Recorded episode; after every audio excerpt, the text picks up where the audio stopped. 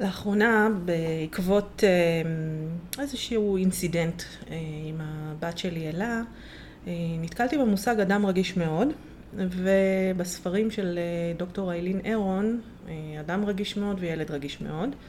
והתחלתי ככה לחקור קצת את הנושא כדי לבדוק את ההתנהגות שלה, ותוך כדי זה שאני קוראת את הספרים, אני מגלה פתאום ש... היי, רגע, גם אני הייתי, ועדיין, אה, ילדה רגישה מאוד ואדם רגיש מאוד. וזה מאוד הפתיע אותי. זה עשה לי מעין גלינג, אה, כזה wake up call, והרבה אסימונים נפלו פתאום במחשבה כזאת של וואלה, אז עכשיו אני מבינה למה הרגשתי כמו שהרגשתי, למה התנהגתי כמו שהתנהגתי. אה, זה לא שינה שום דבר מבחינת ההתנהגות שלי, אבל מבחינת ההכרה שלי פתאום, וההבנה, זה שינה כל כך הרבה. ברוכים הבאים לפודקאסט שלי. אני שרון, מדריכת הורים. והיום אנחנו דנים בנושא של דימוי גוף. אה, אני מארחת אה, באולפן את יונית. יונית מיד תציג את עצמה ונצלול עמוק לתוך הנושא הכל כך חשוב הזה. יונית, בואי תציגי את עצמך. היי. היי, אני מאוד שמחה שאת פה. אז uh, אני יונית שייר אנגר, בת עוד מעט 45 כבר, אני לא מאמינה, אבל כן. Uh, אני מדריכת ומנחת הורים, בוגרת אדלר, uh, ואימא לשני מתבגרים, מתבגרת טריה, אלה בת 11 וחצי. והמתבגר הבוגר, אדם שאו-טו-טו יהיה בן 15, ונשואה כבר כמעט 22 שנים לאילן, שהוא גם מתבגר מסוג מסוים. אז אה, שלום יוני, טוב שבאת אלינו לאולפן, אנחנו מאוד שמחים. אני מאוד שמחה, ואנחנו באמת אה, רוצים, רוצות לדבר היום על הנושא של דימוי גוף. אז בואי ככה נדבר קצת, נבין מה זה דימוי גוף בכלל ומה זה דימוי גוף עבורנו. אז מה לדעתך זה דימוי גוף? על מה אנחנו מדברות היום? לגבי הבכלל, אין לי תשובה בשבילך. אני חושבת שמאז ומתמיד הייתי די קלולסית בעניין הזה, ולא ממש מחוברת למה שכל השאר חושבים. אמ, לגבי עצמי, אמ, אני יכולה לספר לך שהתחלתי להתאמן, לעשות פעילות גופנית, אה, לפני חודשיים וחצי. התחלתי כדי אה, לשפר את מצב הרוח שלי. זאת הייתה בעצם המטרה שלי, לשפר את מצב הרוח שלי ולשפר את התפקוד היומיומי שלי, יכולות גופניות. וכמובן שזה עוזר מאוד, אגב מומלץ מאוד, במיוחד בימי קורונה, אה, לשיפור מצב הרוח. ומעבר לזה, אנשים ש... מן הסתם לא יצא לי כבר הרבה זמן לראות, הסגר והכל, פתאום רואים אותי ואומרים לי עכשיו, וואו, את רזית, את נראית נהדר, ואני מוצאת שזה גם מעצבן אותי, גם מביך אותי, אבל איפשהו גם מחמיא לי. אני חושבת שאני כועסת על עצמי שזה מחמיא לי. כי, רגע, אבל לא עשיתי את זה בשביל לרזות. אה, ו... ואיפה זה מעמיד אותי מבחינת השאלה שלי, מבחינת דימוי הגוף שלי, ומה זה אומר שזה כן מחמיא לי כשאומרים לי רזית, או כשאני מסתכלת על עצמי במראה והבגדים לא לחוצים כל כך. אה, זה מוביל אותי ל... להרבה מחשבות על, על גם על ה... איך אני רואה את עצמי, אבל אני לא חיה בוואקום, אני חיה בתוך חברה שיש לה דעה מאוד מוצקה בדרך כלל על, על, על מה שאנחנו קוראים דימוי גוף. אה, ולכן... אני חושבת שזאת שאלה מרכזית פה. מאיפה הדימוי גוף שלי בא? הוא בא מבפנים, מאצלי, או בא בעצם מאיך שאחרים רואים אותי? אני חושבת שהמפגש הזה בין uh, מה שאני מרגישה עם עצמי, שאני מרגישה טוב ובנוח בתוך הגוף שלי. זאת אומרת, יש את הנפש שלי כאילו ואת הגוף החיצוני. ואני סבבה עם הגוף החיצוני שלי, לא משנה מה אנשים אחרים אומרים עליי, אבל אבל בסופו של דבר מסתבר שכן משנה מה אנשים אחרים אומרים עליי. זה כן משפיע על המצב רוח, זה כן מחמיא. ומצד אחד אתה אומר, למה שתגידו בכלל? למה שתגידו איך אני נראית? או למה זה שאני רזה אמור להחמיא לי? כי הרי אמ, אנחנו לפחות במשפחות שורשיות, אני אפילו לא אומרת איזה עדה, כי יש את הסבתא הזאת בכל עדה שרודפת אחרי הנכדים כדי שיאכלו. ו... וגם לי הייתה סבתא כזאת, היו לי שתיים, אבל אחת מהן הייתה יותר דומיננטית, סבתא רומניה, אה, ואני זוכרת את עצמי, אני בן אדם אה, מלא עד שמן היום, ואני זוכרת את עצמי בתור ילדה שכיפית, ממש. וכל הזמן סבתא שלי הייתה רודפת אחריי עם אוכל, כי הילדה רזה מדי, ומה יהיה, וצריך להאכיל אותה, וזה לא בסדר. אז כבר מגיל קטן יש לנו התעסקות בגוף, באיך אנחנו נראים, האם זה בסדר, לא בסדר, זאת אומרת יש איזושהי ראייה מאוד ביקורתית, וכרגע זה לא משנה אם אנחנו אה, רזים מדי, שמנים מדי, או כל דבר מדי, שהחברה בעצם שמה את המדי הזה עלינו, וזה נכנס לתוך הנרטיב היומיומי שלנו. זה בדיוק תופסת אותי הנקודה הזאת שאת אומרת, אני הייתי ילדה שכיפית. אבל לא, לא, לא היית מגדירה את עצמך כילדה שכיפית, אם הייתי שואלת אותך בתוך ילדה, היית אומרת, אני לא. ילדה, סבבה לי, אני ילדה, אני אוכלת מה שבא לי, יש לי את הרצון לאכול כשאני רוצה לאכול, ויש לי את האי רצון לאכול כשאני לא רוצה לאכול, ובכלל לא הייתי חושבת על זה, אם לא היה מישהו שכל הזמן היה אומר לי, את רזה מדי, את לא אוכלת מספיק, את רזה מדי, ואז כאילו נכנס לך לתוך הראש, זה באמת פוגש, זאת ההצטלבות של מה שאני יודעת על עצמי, המנגנוני רעב ושובע שלי, הצורך שלי באוכל, על זה שאני בכלל לא חושבת על איך הגוף החיצוני שלי נראה, אלא אני פשוט חיה בתור ילד או ילדה. ואז מבחוץ בעצם מה אומרים עליי ואיפה זה פוגש אחד את השני. ואיך אנחנו מגיעים למפגש הזה. כמה אנחנו חזקים כשאנחנו מגיעים למפגש הזה. כשאתה קטן זה, אתה לא בהכרח יכול להיות חזק מול זה. נכון. והנושא הזה כל כך הרבה יותר מורכב רק מהדברים האלה. יש כאן עניין גם של אמ, העברה של אה, אכפתיות דרך האכלה, ש... שהיא מאוד, אה, רואים אותה בהרבה משפחות. אמ, אם אני לא מאכילה את הילדים שלי, אני, לא אכפת לי מהם. אה, אם אני אמ, לא דואגת לאיך שהם נראים, לא אכפת לי מהם. וזה משהו ש, שנכנס גם ברמה הפסיכולוגית. ויש את העניין של התרבות שלנו, שהיום מאוד מאוד מקדשת את הרזון. יש דיבור שמנופובי בכל מקום. יש גם אה, התעוררות קצת אה, לאחרונה, בכמה שנים האחרונות, ותודעה הרבה יותר גדולה סביב העניין של השמנופוביה. אבל למה אין רזונופוביה, לדוגמה? יהיו כאלה שיגידו שיש. אז זהו. יש אנשים רזים שטוענים שרודפים אותם סביב הרזון שלהם, שהם נראים אנורקסים, שהם לא בריאים, שזה לא, יש, יש גם שיח כזה, אני חושבת שאני פחות חווה אותו, כי גם אני לא בסקאלה של הרזים במיוחד, או בכלל. אז כאילו, זה לא משהו שאני חווה אותו, אבל אני כן חושבת שיש שיח גם כזה, ויש כל פעם... זה צץ, ואז בכלל אומרים להם, טוב, אתם תשבו בשקט, מה פתאום אתם בכלל, אה, נכון. זה אתם רזים.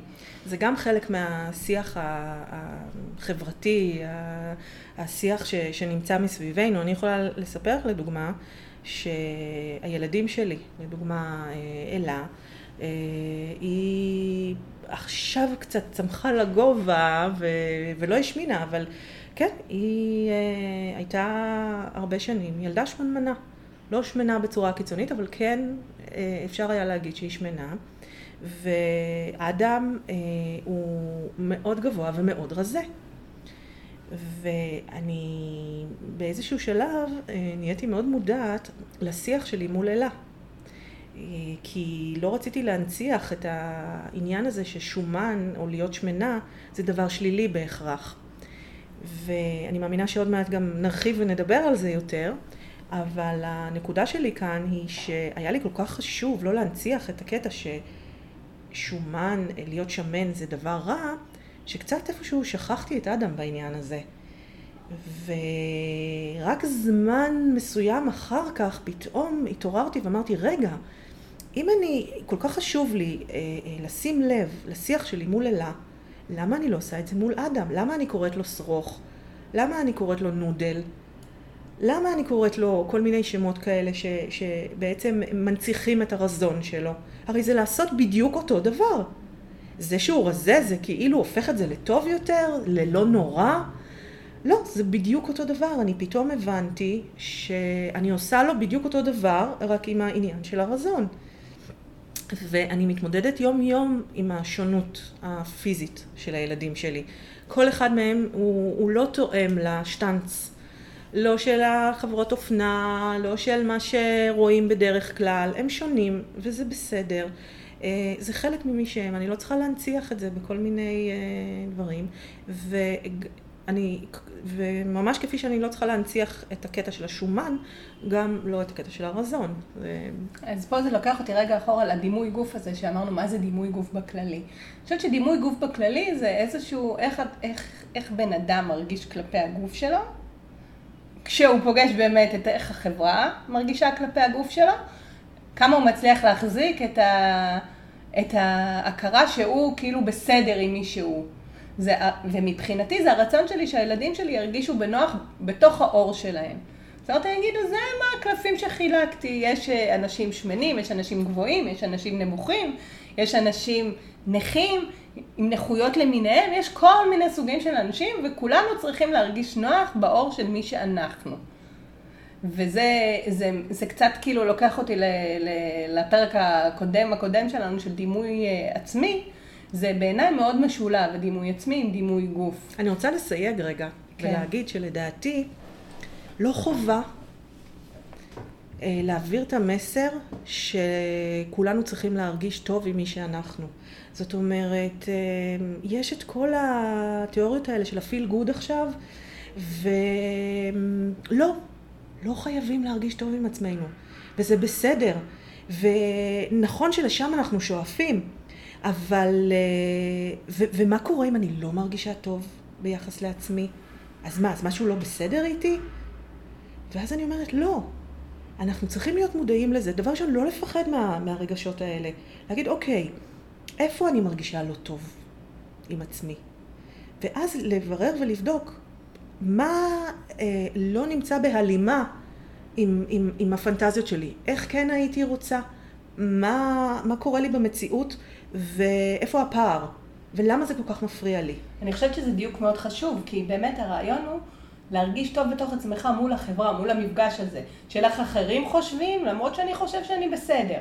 אז זאת הייתה מבחינתי הלהרגיש טוב, לדעת שאני בסדר אפילו שמישהו אחר חושב שלא. ואני חושבת שהדיוק שלך הוא עוד יותר חשוב, כי את אומרת, יכול להיות שגם אני בתוך עצמי מרגיש לא בסדר, ושם אני צריך לבדוק איך אני מסייע לעצמי. וזה יעזור לדימוי גוף חיובי. אני חושבת שזה באמת סוגר את כל המעגל. כן, גם להיות מודע לזה שלפעמים uh, לחברה יש השפעות. אנחנו גדלים בתוך החברה הזאת, אנחנו לא גדלים בוואקום. אנחנו בני אדם ואנחנו מושפעים מאוד בקלות. לכל אחד יש את הכפתורים המתאימים שאפשר ללחוץ עליהם, שיפעילו משהו אצלו. ואני חושבת שהסוד פה, בסופו של דבר, אה, לעניין של דימוי גוף, הוא החמלה העצמית. זה העניין. זה לא אומר אני ארגיש טוב בקשר לעצמי, או אם מישהו אומר לי משהו אז אני אגיד לעצמי, אה הוא סתם אומר שטויות, אני יודעת שאני ככה ואני לא אתן לאף אחד אחר להגיד, לא, אנחנו בני אדם, אנחנו פגיעים, ו, ומה לעשות, גם אם אנחנו רוצים להיות הכי חזקים בעולם, יש רגעים, גם לאנשים הכי הכי חזקים והכי אדישים, יש רגעים שמשהו, שמישהו אחר אומר, רלוונטי או לא רלוונטי, נוגע בו. והוא יכול לגעת בו באופן כזה שהוא יכאיב לו. שהוא יערער אצלו משהו. וזה בסדר, זה בסדר גמור. השאלה מה אנחנו עושים עם זה. אם אני לוקחת את עצמי ומוצאת את עצמי מעורערת על ידי משהו שמישהו אמר, ואז אני מתחילה לתת לעצמי על הראש, לא עשיתי בזה שום דבר. אני רק מגבירה ורק מייצרת עוד יותר אי נוחות. אבל אם אני אבוא ואגיד לעצמי, וואלה, זה פגע בי. זה פגע בי כי אני בן אדם. אני לא יודעת אם הוא צודק או לא צודק במה שהוא אמר, אבל זה כנראה נגע באיזה נקודה רגישה. ואני בן אדם, ואני יכולה לבוא ולתת לעצמי את החיבוק הזה, ולהגיד לעצמי, וואלה, כן, נפגעתי.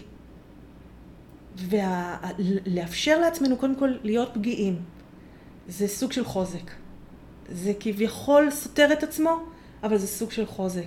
ולאפשר לעצמנו ולבוא ולתת לעצמנו את החיבוק הפנימי הזה, את החיבוק העצמי.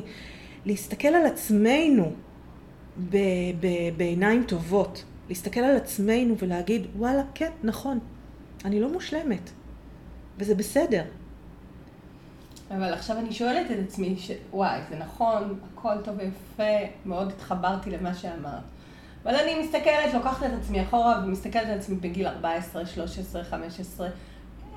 אני וחמלה עצמית זה לא, לא היינו חברים. אני חושבת שאני וחמלה עצמית לא היינו חברים עד גיל הרבה הרבה הרבה יותר מאוחר, ואני לא בטוחה שגם היום אנחנו החברות הכי טובות בעולם. אז הרעיון הוא איך אנחנו באמת מתמודדים מול המד... איך אנחנו עושים modeling לדבר הזה של חמלה עצמית. איך אנחנו מביאים את הרעיון הזה בכלל כאפשרי למתבגרים. כי בסופו של דבר, מי שמשמעותי בעולם הזה, זה לא אנחנו. כי מה הבעיה בדימוי גוף בגיל ההתבגרות? גם אם שמנו המון דברים טובים בסל של הילד, אז זה אחלה, צריך להתחיל מאוד מוקדם, באמת לדבר על החמלה עצמית וחופש ו- ואפשרות ולהתחבר לקשיים והכל נכון. וכשאתה מגיע לגיל ההתבגרות, אתה קצת מתנתק מהמקום ההורי, מהחממה של הבית, ואתה פוגש את העולם בחוץ. ואת כל השיח שיש לאנשים אחרים להגיד עליך נכון. ועל העולם ועל האינסטגרם ועל הטיק טוק ואתה כן רוקד והגוף שלך ככה ואתה צריך לאכול ככה ואם אתה לא אה, נכנס לג'ינס הזה ואם לא הלכת לקנות ב-24/7 ואז מתחיל להיות שם איזשהו עניין שאתה שם רגע כל מה שקיבלת בבית אתה שם אותו בצד, אתה לרגע אומר רגע זה לא, זה המציאות היא לא כזאת, אני חייב פה אה, לבנות איזושהי מציאות חלופית, אני בודק את הגבולות שלי, והולך לכיוון קבוצת השווים שלך. איך שם, איך אנחנו עוזרים להם לעשות את התהליך הזה יותר נכון? אני חושבת שזה מתחיל עוד לפני גיל ההתבגרות. אני חושבת שברמת המודלינג להראות שזה בסדר להתעסק עם דברים שחשובים לך, גם אם אחרים לא מתעסקים בזה, להתעניין בדברים ש, שמעניינים אותך, גם אם את האחרים זה לא מעניין, וזה בסדר, זה הופך אותך לייחודי ומיוחד. אמ, ואני מהססת כאן כי מתערבבים לי שני הכובעים. הכובע של, של אימא, של הורה, והכובע של אה, מדריכת הורים. אני מסתכלת גם מבחינה תיאורטית, מבחינה מקצועית, אבל אני מסתכלת גם כאימא. לפעמים, כשאנחנו עומדים מול חוויות קשות של, ה, של הילדים שלנו, במיוחד עכשיו בגיל ההתבגרות, כאימא, אני מעיפה לגמרי את כל מה שלמדתי כמדריכה. אין, אין יותר את הכובע הזה של מדריכת הורים בכלל. אני עכשיו רק אימא, ולא רואה בעיניים, ואני רוצה לשמור על הילדים שלי, על הגורים האלה. כי גם אם הם גדולים, הם עדיין גורים בעיניי. ואני יכולה לספר לך על מקרה שמאוד טלטל אותי. אה, לפני כמה שנים, אלה אה, ביקשה שאני אבוא והיא רוצה לספר לי משהו. ראיתי שמאוד קשה לה. ישבנו והיא חשפה בפניי שכבר במשך זמן אה, יש קבוצה של ילדים בכיתה שלה שכל הזמן מציקה לה ומקניטה אותה.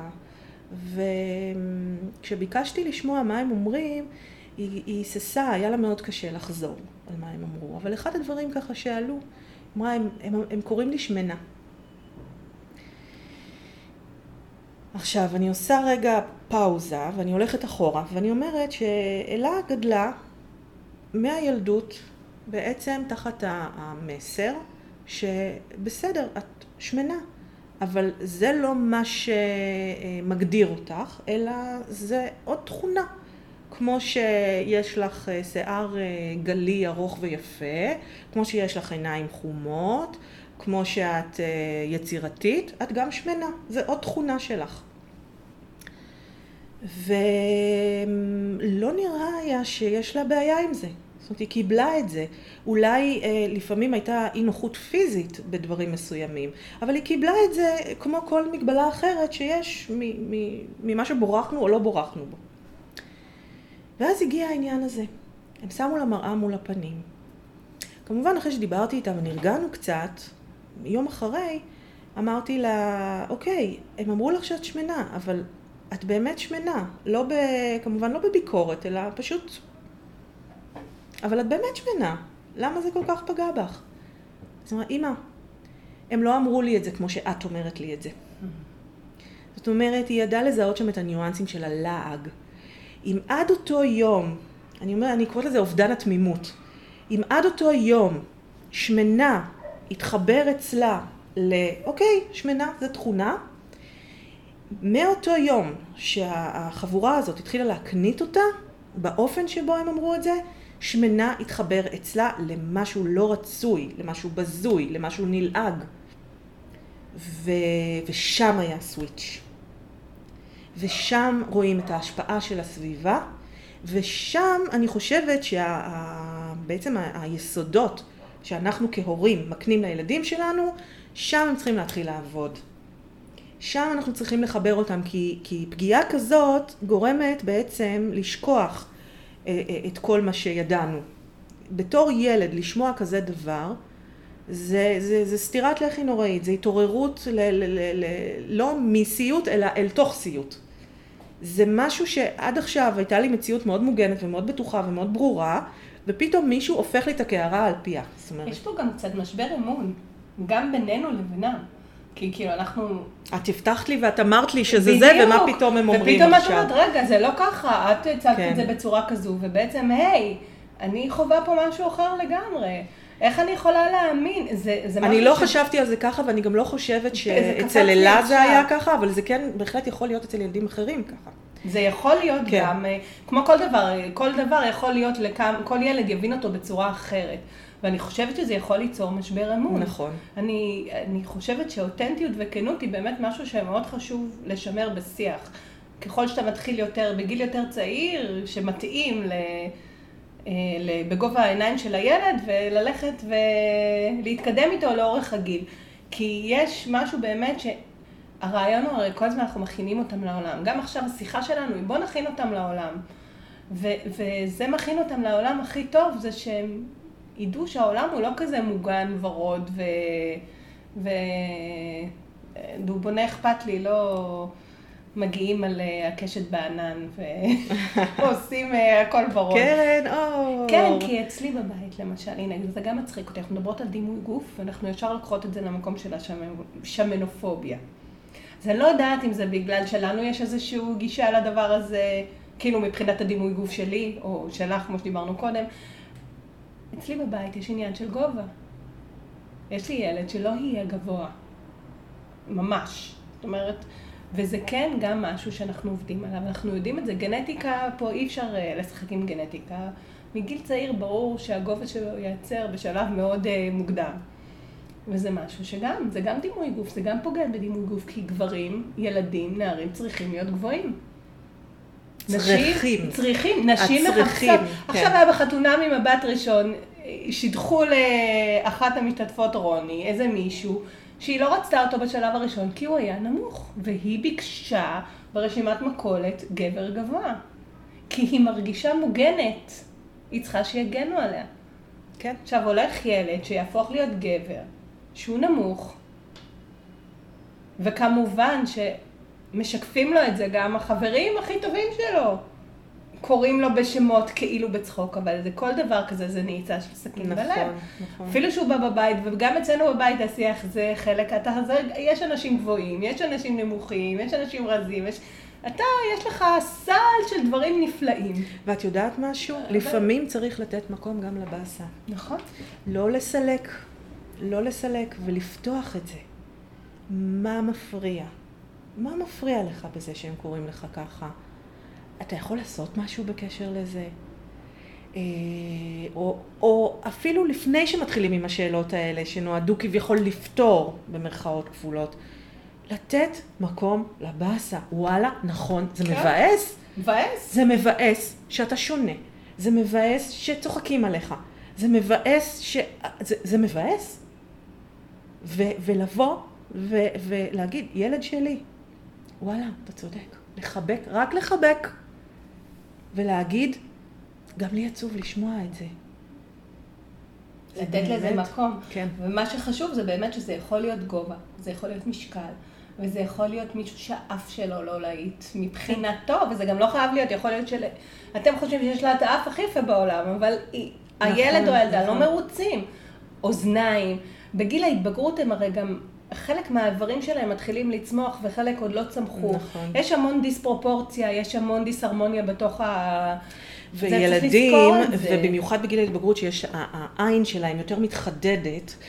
הם מסתכלים על עצמם, אבל הם, הם, הם בוחנים את עצמם ביחס לאחרים, וברגע שהם בוחנים את עצמם ביחס לאחרים, הם מסתכלים גם על האחרים.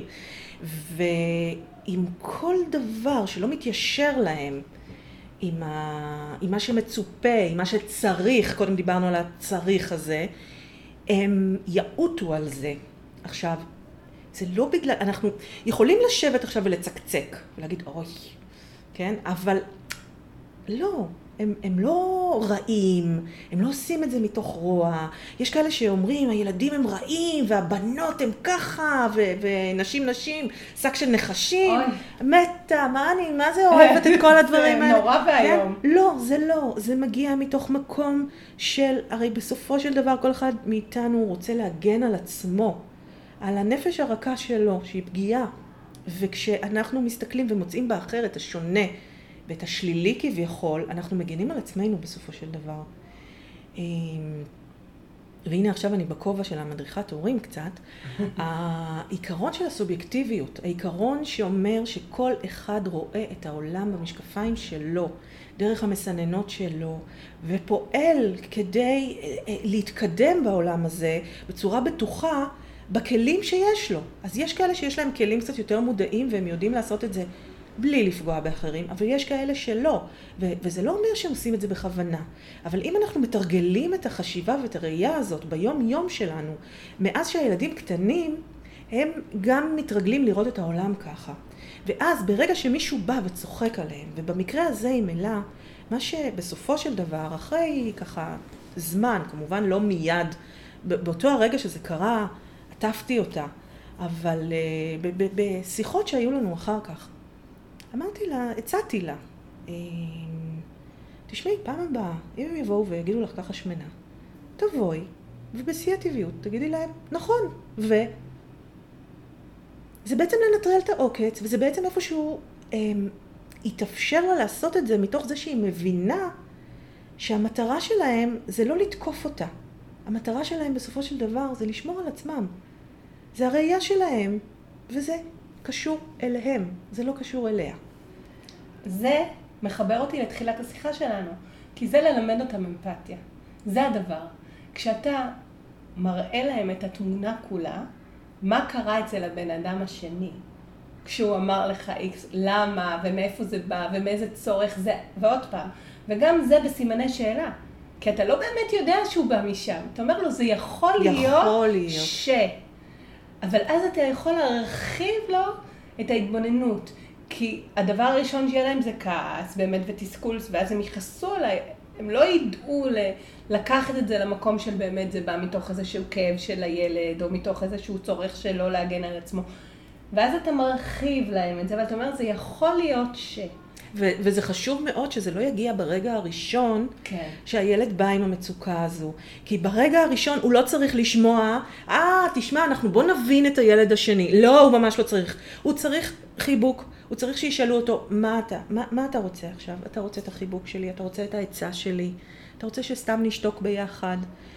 אה, את ההבנה שלי. לפעמים הוא לא ידע. מה יעזור לך עכשיו? ולפעמים, במיוחד מתבגרים, הם בסערה כל כך גדולה, שהם יגידו, אני לא יודע, אני לא יודעת.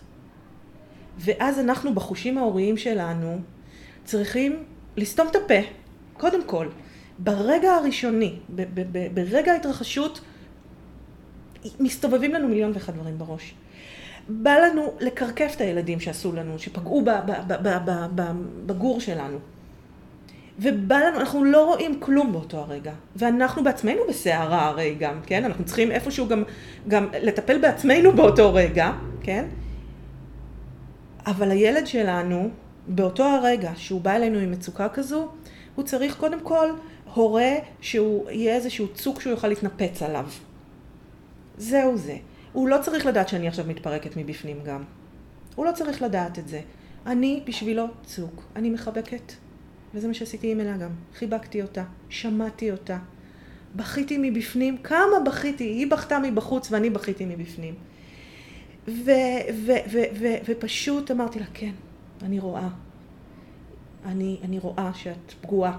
אני רואה לשקף, לשקף להם, לעזור להם אה, קצת אה, להגדיר מה הם מרגישים, כי גם הם נמצאים בסערה והם לא יודעים, הם לא יודעים מה הם מרגישים. הם צריכים לברור קצת ו- ו- ולברר עם עצמם מה הם מרגישים בקשר לכל הדבר הזה. אפשר לעזור להם.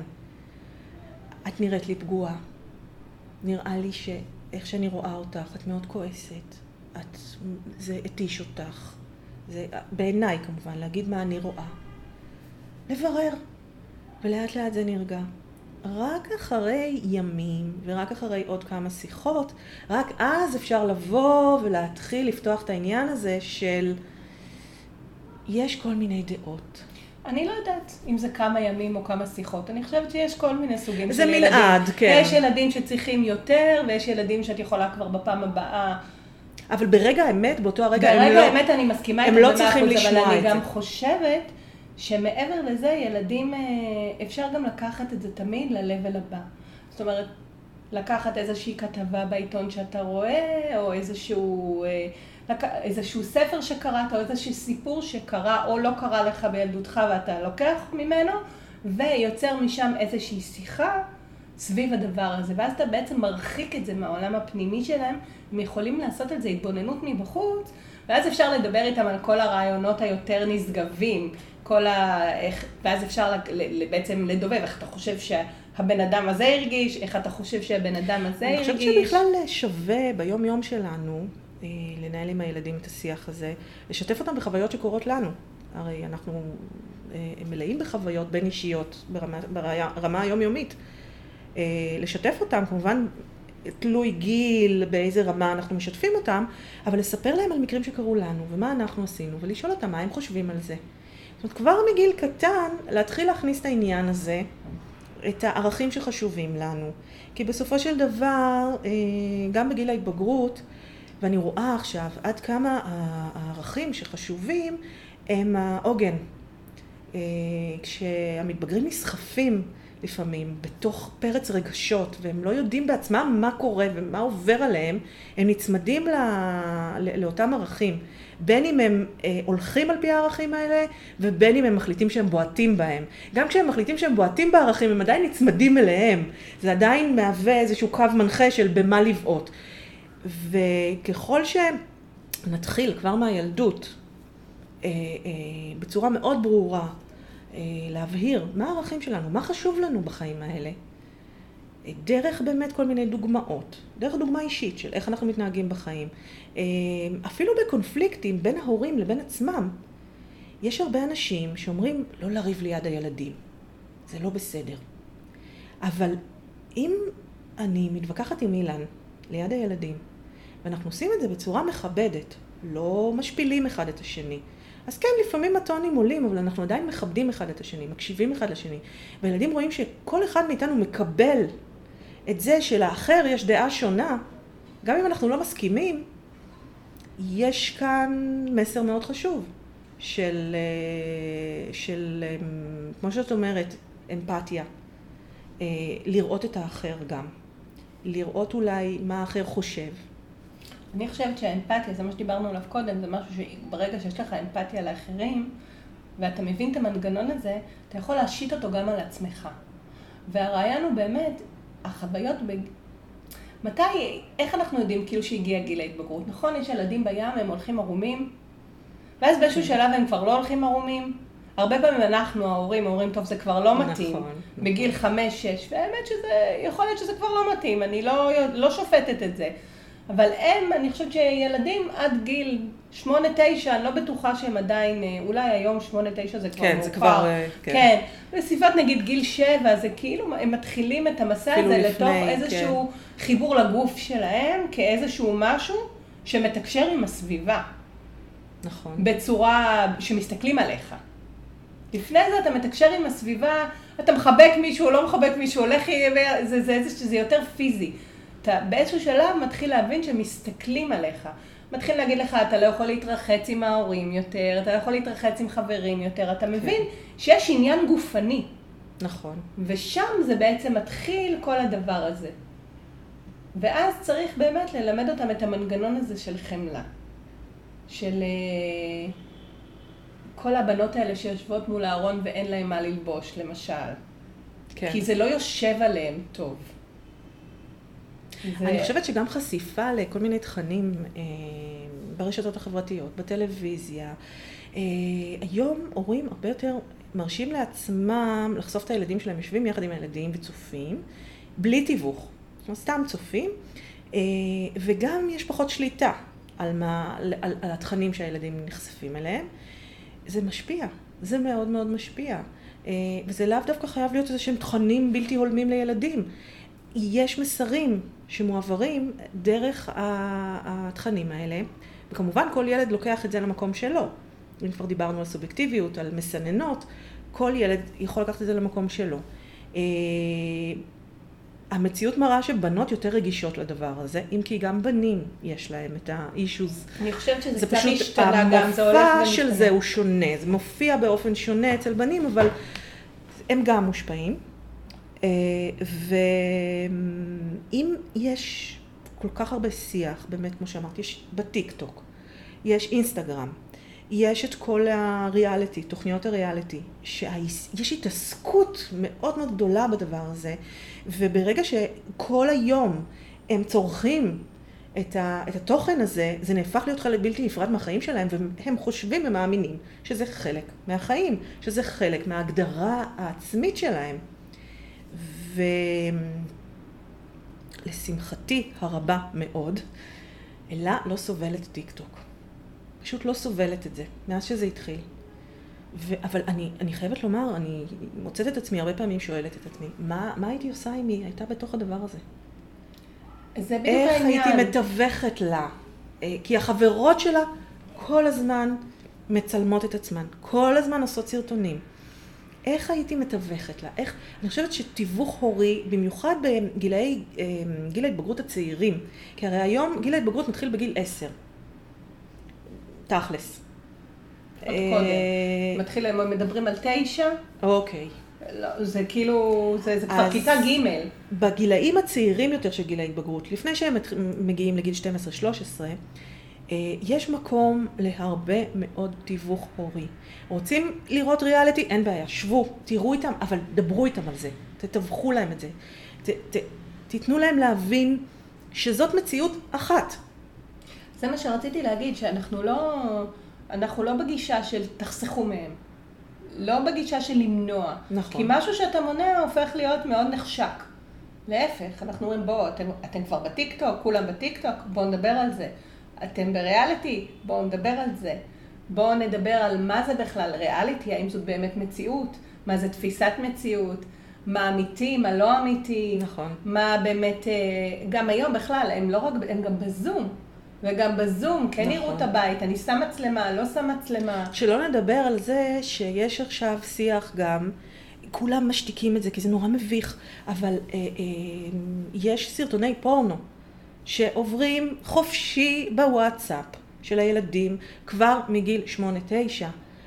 זה, זה פשוט, זה נדיר בגיל שמונה תשע, אני לא אומרת שכבר אז הם מתחילים, כן? זה לא אבל, נדיר, זה לא נדיר, אני רוצה להגיד זה, זה... שזה לא נדיר, אני פגשתי את זה אה, עוד, עוד בגיל של איתי, שהיה אצלו בכיתה ואנחנו אה, טיווחנו, העברנו את זה למחנכת וזה טופל, ויש לי שיחות אה, עם ילדים, זה לא נדיר בכלל. אז לדוגמה, כולם אה, איכס, ומה זה, ותועבה.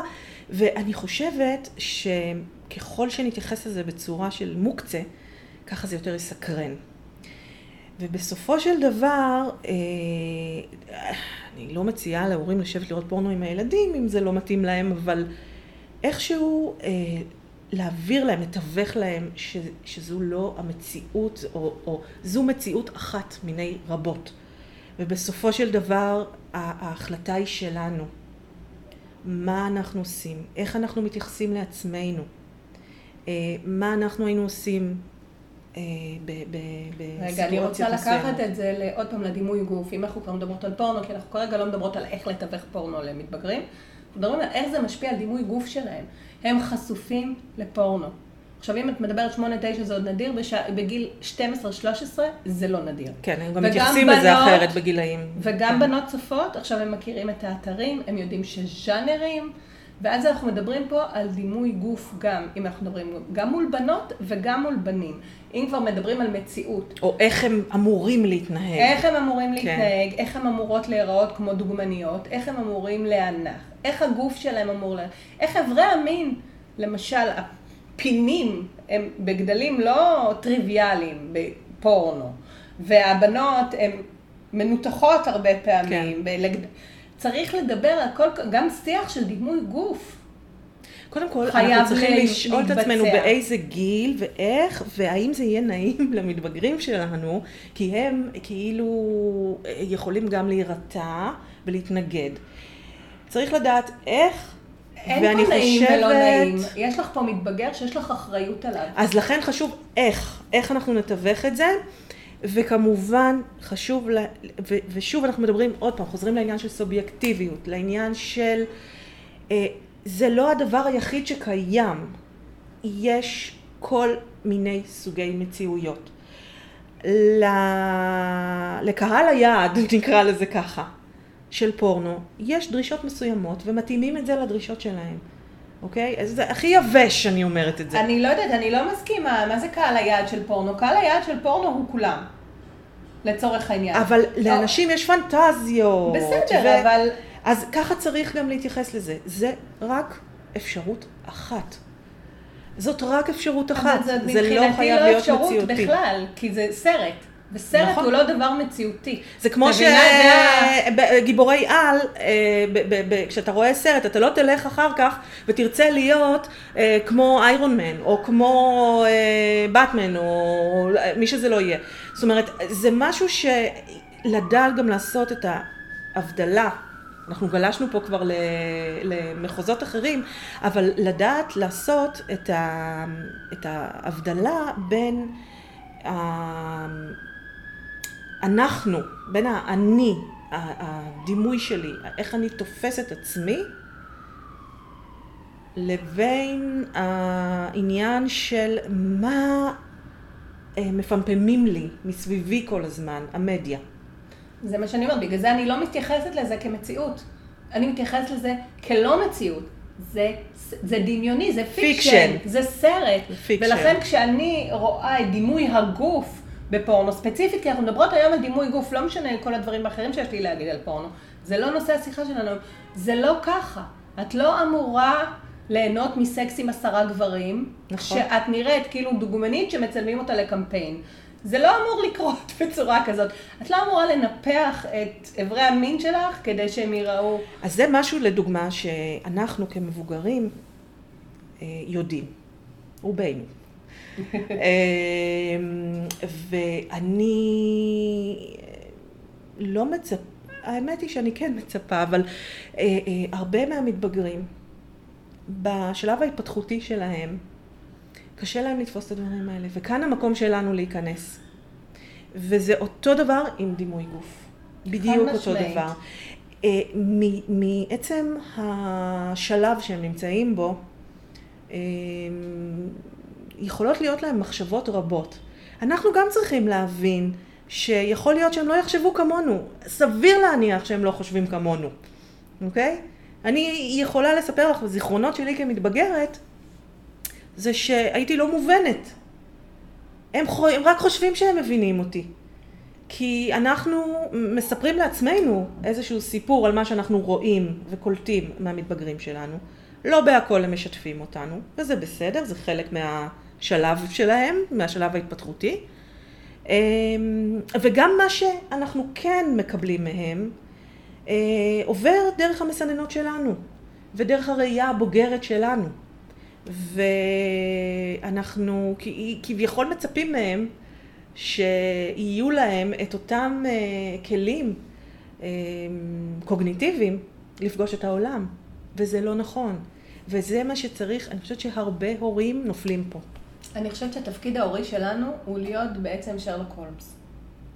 בגיל ההתבגרות. זאת אומרת, למה אני מתכוונת? אני מתכוונת שהם, רוב המתבגרים לא מרוצים ממשהו בגוף שלהם. יש ספקטרום, יש כאלה... לא רק המתבגרים. כן, אבל אצל מתבגרים זה מאוד דומיננטי באמת, כי שוב, נכון. יש חוסר דיספרופורציה, יש, הם לא מבינים מה קרה להם, יש את הפער בין מי שהיית ילד, פתאום נהיית... זה מהר מאוד קורה, פתאום היית, היה לך גוף דק של ילד, פתאום התמלאת בכל מיני מקומות, ופתאום אתה נהיה גבוה, ופתאום אתה נמוך מדי, ופתאום הכל קצר לך. יש המון, ויש כמובן את מה שהחברה משקפת לך. חדשקוני, לא דיברנו. ולא כן. יוצאת, לא יצאתי יפה ב... כן, בצד שמאל שלי לא מתאים. כן. מה זה להיות שרלוק הולמס? זה לשמוע איפה יש לו, מה לא מוצא חן בעיניו או בעיניה. מה, עם מה קשה לו. לדעת את זה, ו, ולמצוא את הפנס להאיר את המקומות האחרים. להצמיח ולהגדיל את המקומות שהוא כן, איזה עיניים יפות יש לך, איזה ידיים יפות יש לך, כל מיני, איך יושב עליך יפה הג'ינס הזה, איזה יופי התלבשת היום. כל מיני, אנחנו צריכים בעצם לראות איפה קשה להם, ושם לראות שאין איזושהי... שזה לא יוצא מ...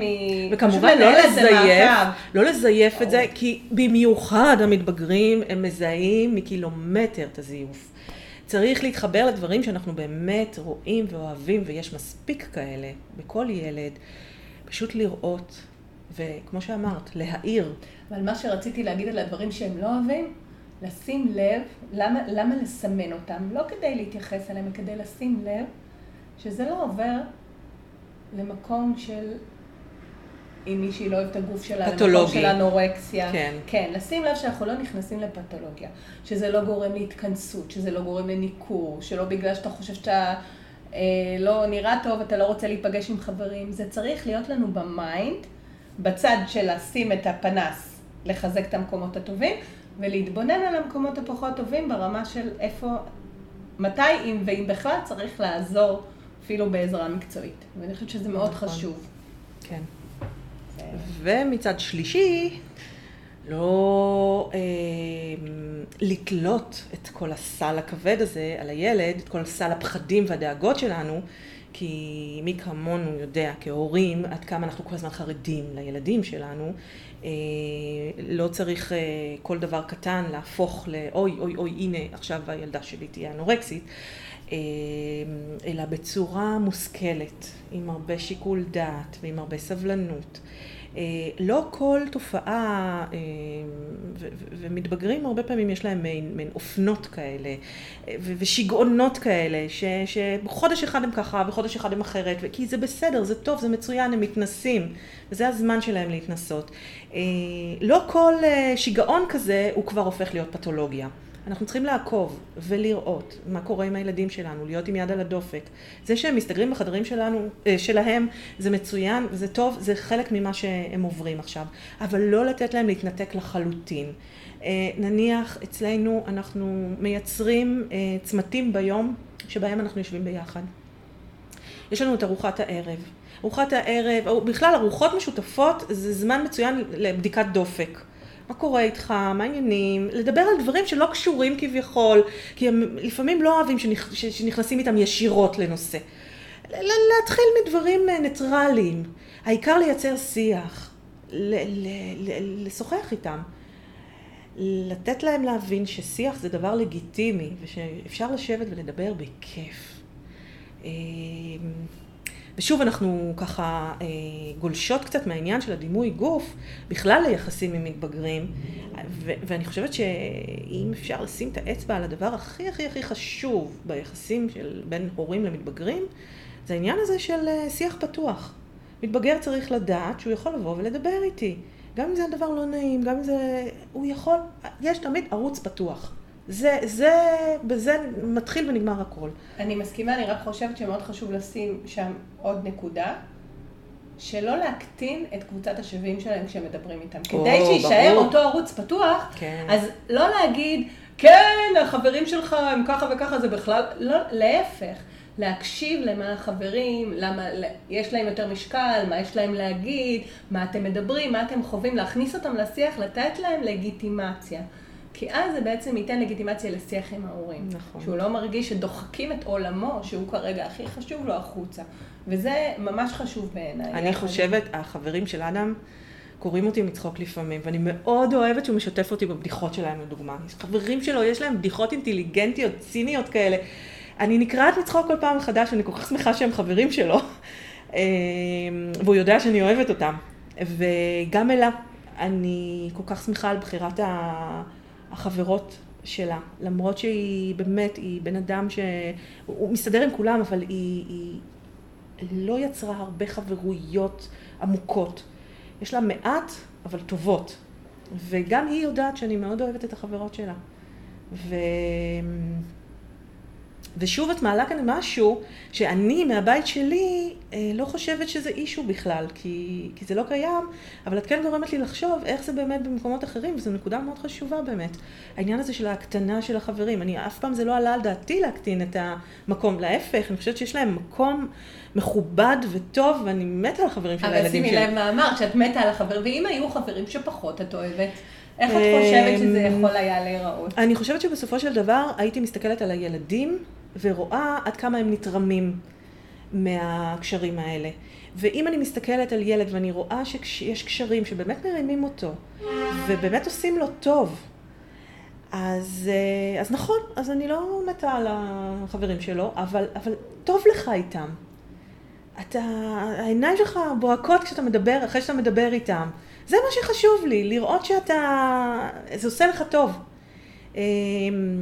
בניגוד לקשרים, מה שכן הייתי, אני לא יודעת אם הייתי מפסיקה, כי אין לי באמת שליטה על זה, אבל כן הייתי ממליצה או מנסה לכוון, זה קשרים רעילים.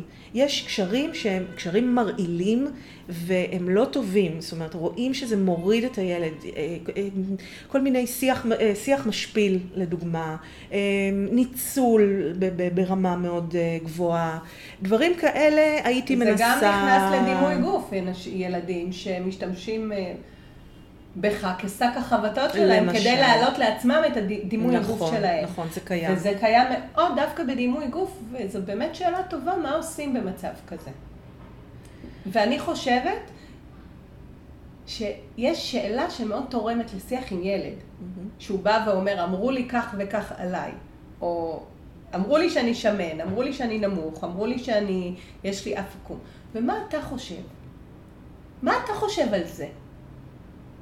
זה גם פותח את האפשרות של לחשוב אחרת. זה גם יכול לסלול את השביל לאמפתיה באמת לעצמו. וגם את ההבנה שלא כל מה שאומרים לך נכון. זה תורה מסיני. ואני חושבת שזאת שאלה שאפשר באמת להשתמש בה עוד פעם בשיח המשלים, אחרי כן. שאתה קודם כל... אה, אבל פה גם יש ניואנסים, כי ילדים יודעים לזהות לעג.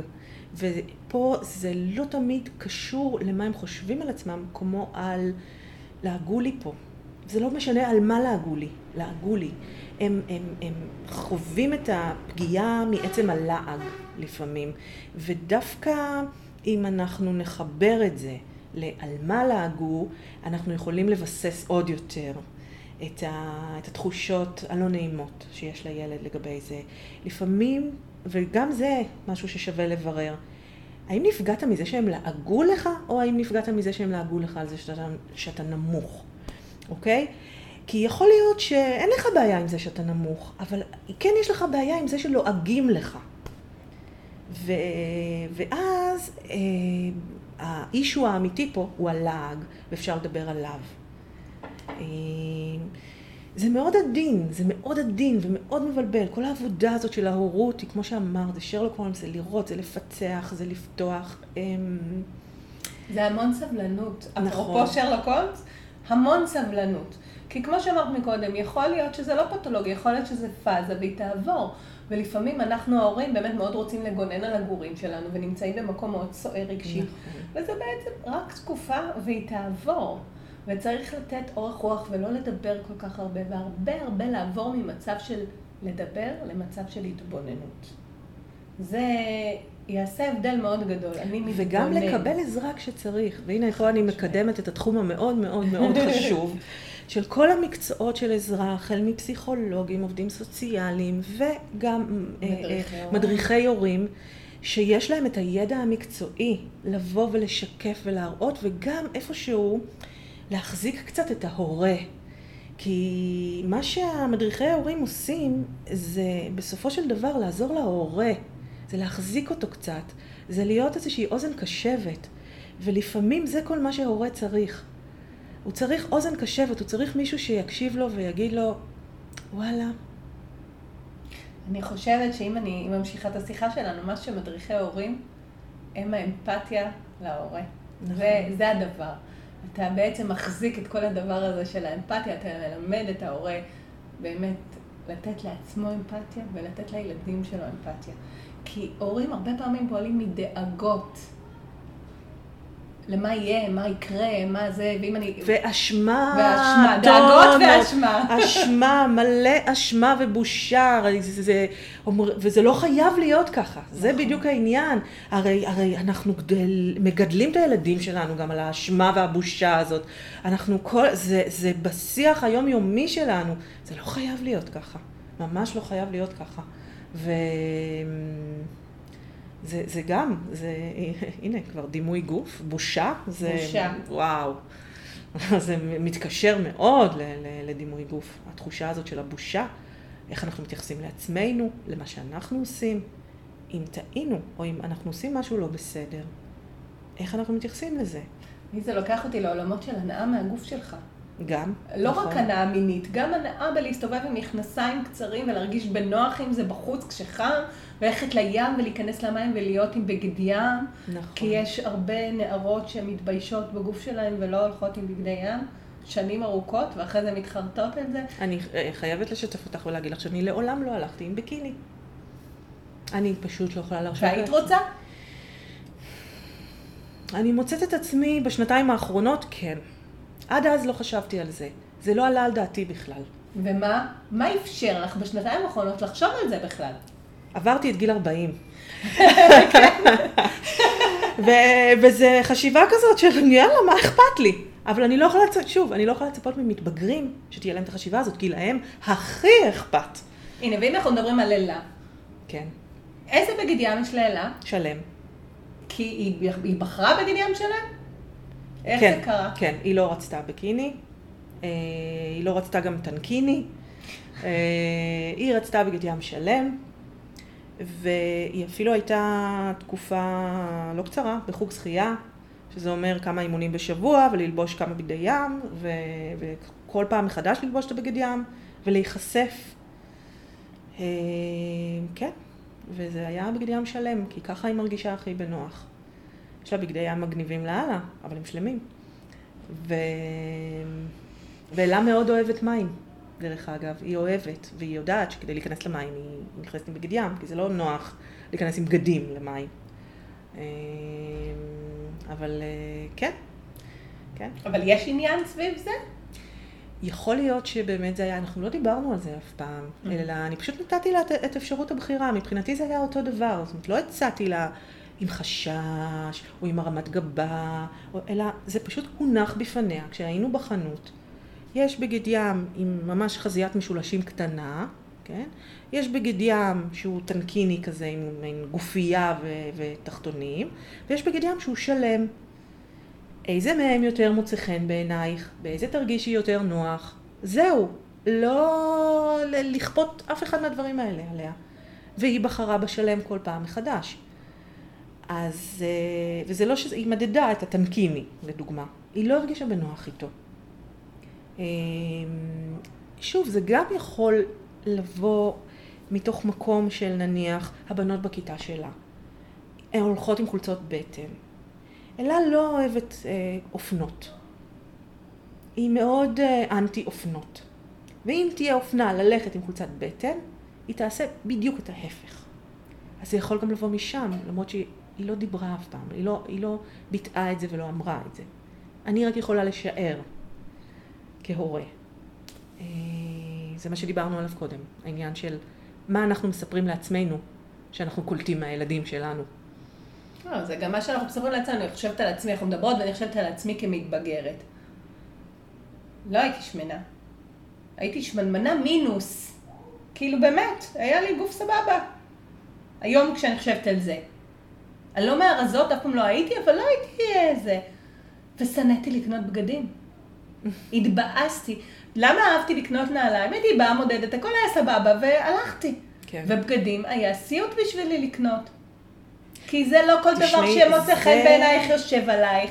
ואז זה תמיד חובה איזשהו תסכול נורא עמוק, ואני לא חושבת, לא חושבת שאצלי בבית מישהו חשב ככה. אני חושבת שזה אה, בכלל נושא לכמה פרקים של פודקאסט. כן. העניין של תעשיית האופנה, ולמי היא מכוונת, ואיך היא גורמת לנו להרגיש עם עצמנו. יש היום קצת התעוררות, ואני רואה עוד ועוד אה, רשתות. אני לא מדברת כרגע על אה, מעצבות בוטיקיות, שזה יש כבר מספיק, אבל אני מדברת על רשתות, כי המתבגרים אוהבים ללכת לכל הרשתות הגדולות.